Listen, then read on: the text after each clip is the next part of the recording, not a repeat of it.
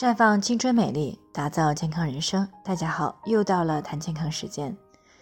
今天呢，我们来说一说，别贪凉，搞不好呢，大姨妈就会不来了。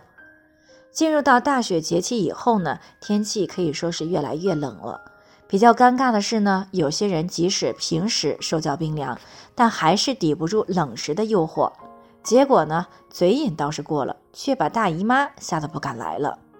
那听众小丽呢就是这样，今年二十五岁了，夏天的时候呢特别喜欢吃冰淇淋等这些冰镇的食物，冬天了呢还是忍不住一个月要吃个几次。那这样的情况呢已经持续了好几年，之前呢只是有些痛经，可是呢本该上个月初就应该来大姨妈，到现在呢大姨妈也没来。起初呢她以为只是推迟了几天，也没太在意，但是这已经推迟了一个月了，也没有来。而且呢，也用了早孕试纸测了，也没有怀孕，她才有些着急了。于是呢，去医院做了 B 超啊，也没有这个肌瘤、囊肿这一类的器质性问题，然后就过来咨询了。那很显然呀，她的这种情况呢，与长期的贪凉脱不了干系。那有些人可能会说，她已经这样持续好几年了，为什么之前就没有不来月经的情况呢？啊，那俗话说得好呀，冰冻三尺非一日之寒。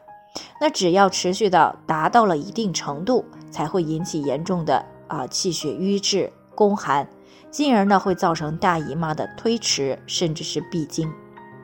那中医认为呢，久寒气血凝，久凝气血瘀，久瘀气血堵，而堵了就不会痛，不通就会疼痛。那如果淤堵在女性的包宫，时间长了便会有痛经、大姨妈推迟、闭经，甚至是肌瘤或者是囊肿的情况出现。那对于没有生育的女性来说呢，如果包宫寒，更会出现不易受孕的情况。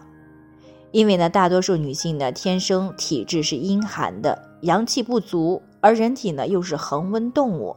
那为了维持恒定的体温呢，是需要不断的消耗阳气。那如果平时呢，还要在经常的生活在阴寒的环境，吃冰凉的食物，喝冰镇的饮品，那么就需要消耗更多的阳气来中和这些阴寒之物，以保持人体的恒温状态。那这样时间一长呢，啊，便会造成阳气不足。之前我们也讲过，阳气主要是来自于脾胃以及肾阳，